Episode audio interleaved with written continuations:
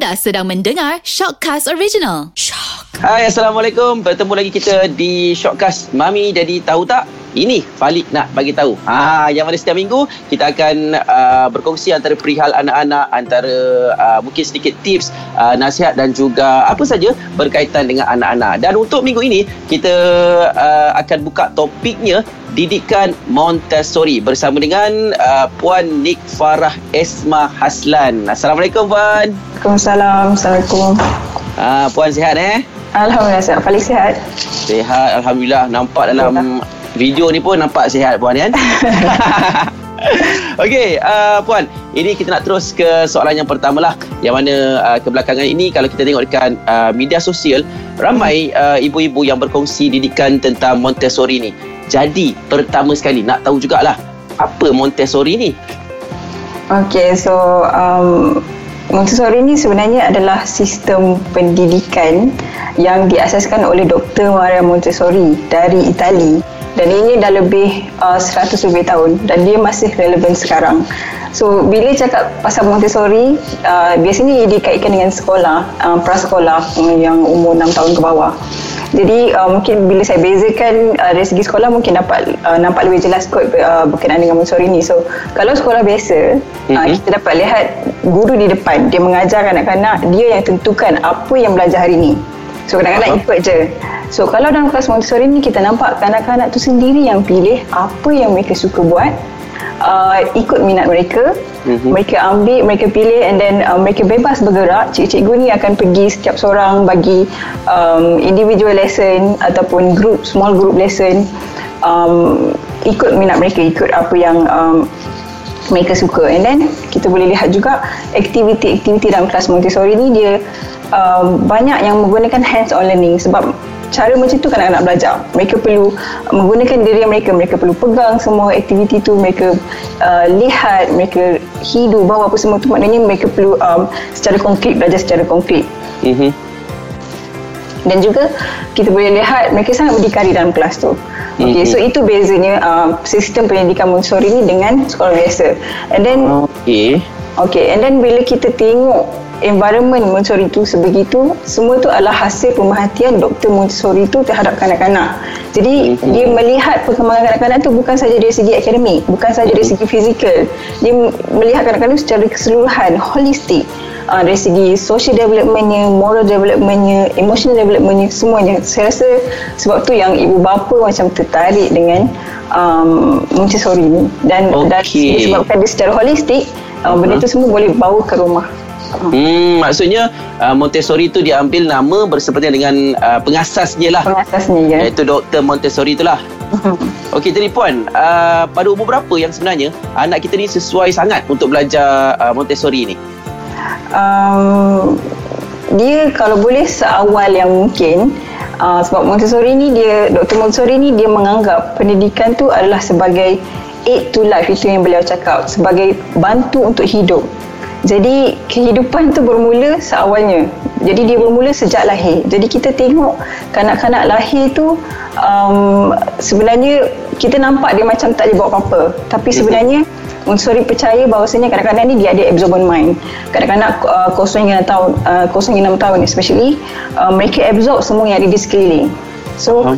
dia boleh mula daripada awal. Kita nampak macam mereka tak boleh buat apa-apa tapi sebenarnya mereka absorb tu sebenarnya. Mereka menggunakan dia punya uh, mata dia untuk melihat apa yang kita buat. Dia jadi sebahagian daripada diri dia. Dia dengar apa yang kita cakap untuk dia nanti dia boleh bercakap apa yang uh, bahasa yang kita cakap dengan dia itu semua tu um, uh, diberikan kepada uh, kanak-kanak. Tapi puan uh, kalau kita start dari awal uh-huh. tak terasa anak-anak ni terbeban ke puan? Yelah, contohlah kita ambil uh, uh, menyiapkan baju sendiri, mungkin ada juga yang uh, tolong cuci pinggan mangkuk kan. Montessori kan tu semua tu kan puan kan? Ah, betul, betul, betul. Uh, tak terasa ke macam anak-anak ni akan macam stres lah. Kenapa aku kena buat semua ni eh? Tak, dia sebenarnya dia tak melihat kerja-kerja macam tu macam kita kita rasa macam hmm. terbeban. Tapi sebab mereka tu dia rasa seronok untuk buat. Kalau kita tengok hmm. anak umur 2 tahun setengah kan mereka suka uh, dia tengok kita menyapu nak mama nak buat nak buat nak buat. Dia akan hmm, ambil hmm, dia akan ikut cara kita buat. Jadi masa tu kita tak adalah macam ajar okey buat macam ni. Jom jom datang basuh pinggan kita paksa. Kita tak paksa. Eh, maknanya bila mereka nak buat kita bagi peluang untuk mereka buat. Ah, so mereka tak rasa terbeban. Okey, jadi hmm. uh, kesannya lah pula puan, uh, kesan didikan Montessori ni kepada anak-anaknya. Um, kalau lihat pengalaman saya dengan anak saya sendirilah, mereka lebih berdikari pada awal usia lah. Contoh macam Hana, uh, anak saya yang kedua, anak perempuan saya yang kedua tu. Um, Empat tahun setengah tu dia dah pandai gosok baju sendiri. Hmm. Tapi maknanya saya tak sebab dia tengok saya buat, ya asyik saya buat kan. Dan satu hari tu dia macam uh, dia minta, "Okey mama, um, Hana nak cuba?" Dia cakap tu. So macam masa tu saya fikir dia macam awal lagi tapi macam okey lah sebab Hana nak cuba jadi saya just bagi um, kain lap untuk dia cuba uh, gosok. Tapi kita adalah kat tepi kita adalah macam kita biarkan je. Kita adalah kat tepi kita tengok. Tapi saya macam masa tu saya macam eh macam sebab benda panas kan kita sendiri uh-huh. saja saya tahan diri lah sebab saya tahu kita percaya kebolehan dia. Dia tahu benda tu hmm, hmm. panas dan tak boleh nak sentuh. Jadi dia cuba. Jadi bila saya bagi dia peluang tu lama-lama dia buat and then dia keep on buat sampai dia sendiri boleh buat. And then mm-hmm. bila dia pergi sekolah pun memang dia siapkan diri dia sendiri. Seawal 6 7 tahun.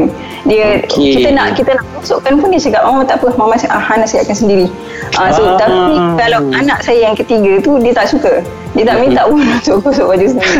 So dia ikut, dia ikut masing-masing. Jadi bila bila kita tak paksa kita tak paksa untuk mereka independen tapi maknanya bila, bila mereka minat nak buat kita bagi peluang untuk mereka buat. Dan kita percaya mereka boleh buat Mm-hmm. Okey, masa Hana lap uh, benda tu pakai kain kayangan ke kain biasa?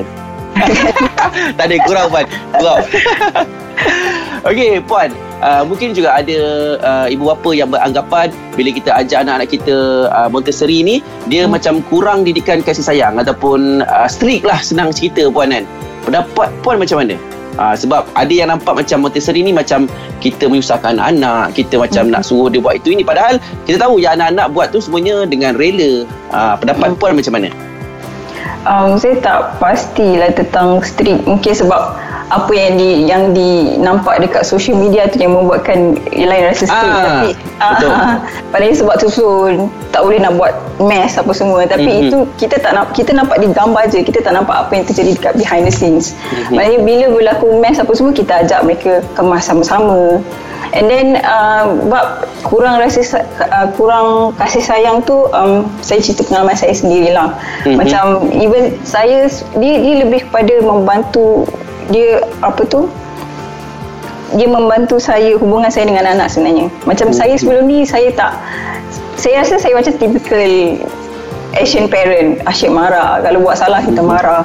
Hmm. um, seperti macam mana saya dibesarkan lah. Tapi bila saya tahu dan saya cuba aplikasikan prinsip ni di rumah dia membaiki hubungan saya dengan anak. Maknanya saya hormat mereka sebagai seorang manusia yang lain.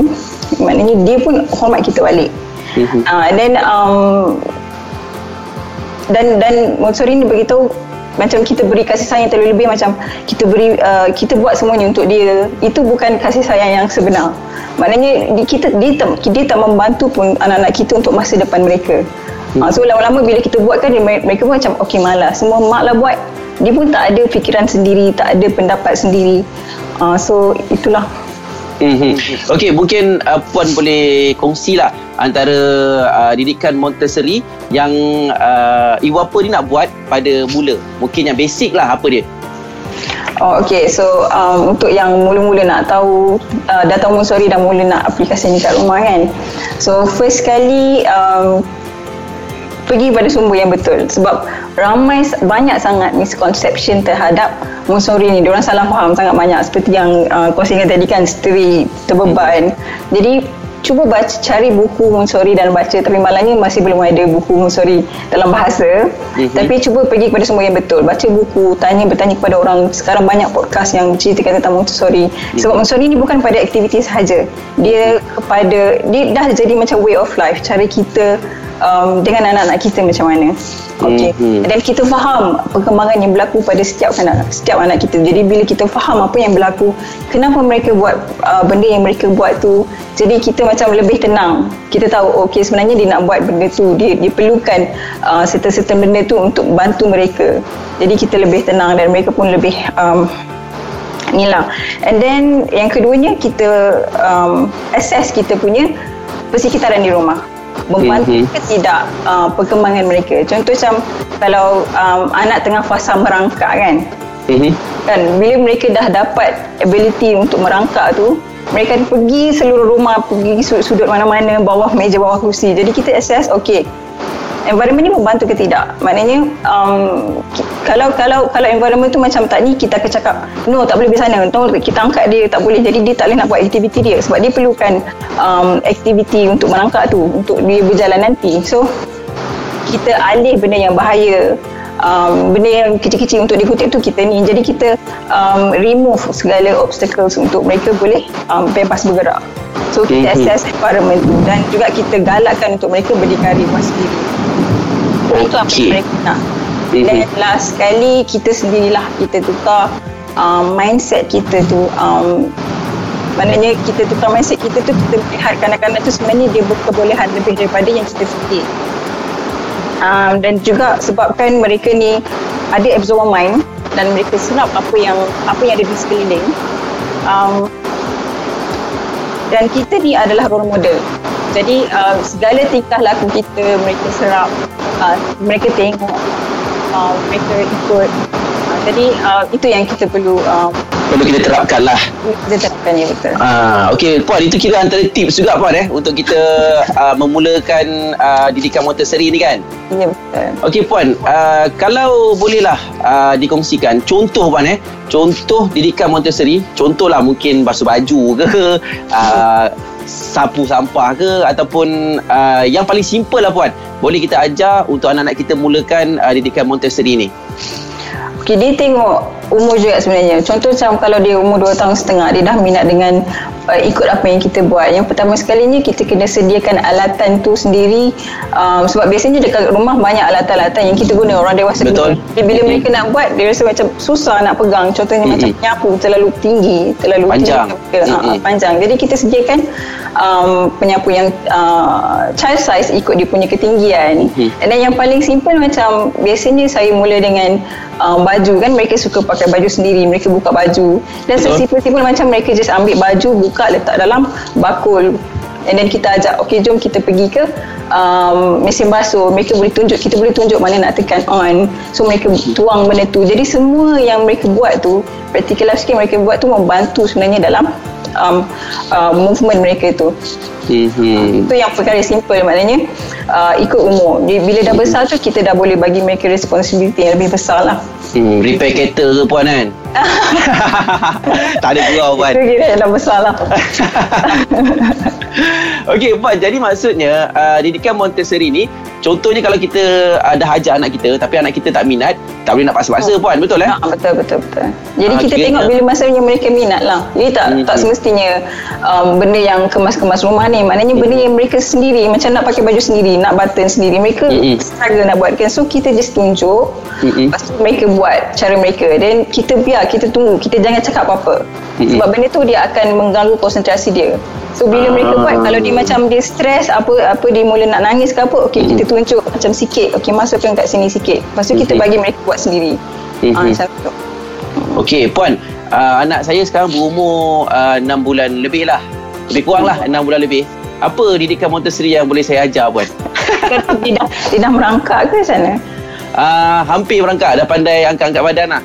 Ah, sebab biasanya dia akan mula nak uh, kat situ kita just bagi dia tak kita just bagi macam movement area macam saya cakap tadi kita biarkan mereka buat aktiviti yang dia nak ni kan mm-hmm. so, biasanya dia akan tangan dia ni dah mula betul capai uh, semua benda capai semua benda kan jadi uh. benda tu yang kita sediakan sebenarnya kita ambil kita bagi mereka rasa pelbagai jenis texture mm-hmm. sebab mereka suka dan suka masuk mulut Betul. And, jadi kita sediakan benda yang macam selamat untuk mereka masuk dalam mulut lah. So uh, benda-benda macam tu lah. Uh, hmm. Jadi dia mungkin bola masukkan dalam bekas yang besar. So hmm. itu yang bantu dia punya eye hand coordination. So benda-benda macam tu yang membantu. Hmm, okay. Baik. Uh, jadi itu dia antara sedikit sebanyak lah uh, topik kita minggu ini uh, didikan Montessori. Mungkin uh, Puan Nick Farah uh, nak berkongsi apa lagi? Uh, mungkin ada sedikit nasihat ke kepada ibu bapa yang uh, sekarang ini uh, tengah giat lah melatih anak-anak dengan didikan Montessori. Sedikitlah uh, nasihat. Okay. Um, uh, jangan lihat apa yang kita lihat dekat social media tu itu semuanya tak. Jadi um, nak nak kenal Montessori tu bagus tapi cuba macam cari kita lihat kepada prinsipnya kita lihat kepada uh, macam mana nak nak betul-betul bantu uh, anak-anak kita tu. Jadi jangan terlalu fokus kepada aktiviti oh bila tengok orang tu beli ni kita nak beli. Tengok orang tu nak buat tu kita nak buat tu tak. Maknanya kita perlu tengok anak kita sendiri dekat depan tu macam mana. Macam mana kita kita fikir macam mana kita nak bantu sebenarnya dia tu untuk mencapai dia punya development dia tu. Uh, so itulah yang sebab ramai yang ibu bapa macam terlalu stres. Okey tengok anak Mm-mm. orang lain buat ni buat ni buat ni. Saya tak Betul. boleh saya tak buat saya tak ada duit nak beli apa semua. Tak sebenarnya hubungan kita dengan dia tu penting. Macam mana kita bercakap dengan dia. Mhm. Itu yang penting sebenarnya. Okey, yelah sebab dekat media sosial ni puan, uh, saya tengok pun saya sendiri pun stres tengok anak baru berumur dalam 3 4 tahun lah. Tapi Ah. dah pandai nak pergi susun barang dekat dalam peti ais lah. nak pergi masak telur lah. Saya macam kenapa eh budak-budak ni semua sekarang ni? Saya jadi macam tertanya-tanya apa sebenarnya kan. Tapi bila dah puan dah berkongsi ni, uh, yelah budak-budak ni pun dia akan buat benda-benda yang uh, mereka suka, mereka minat kan. Tiada paksaan lah.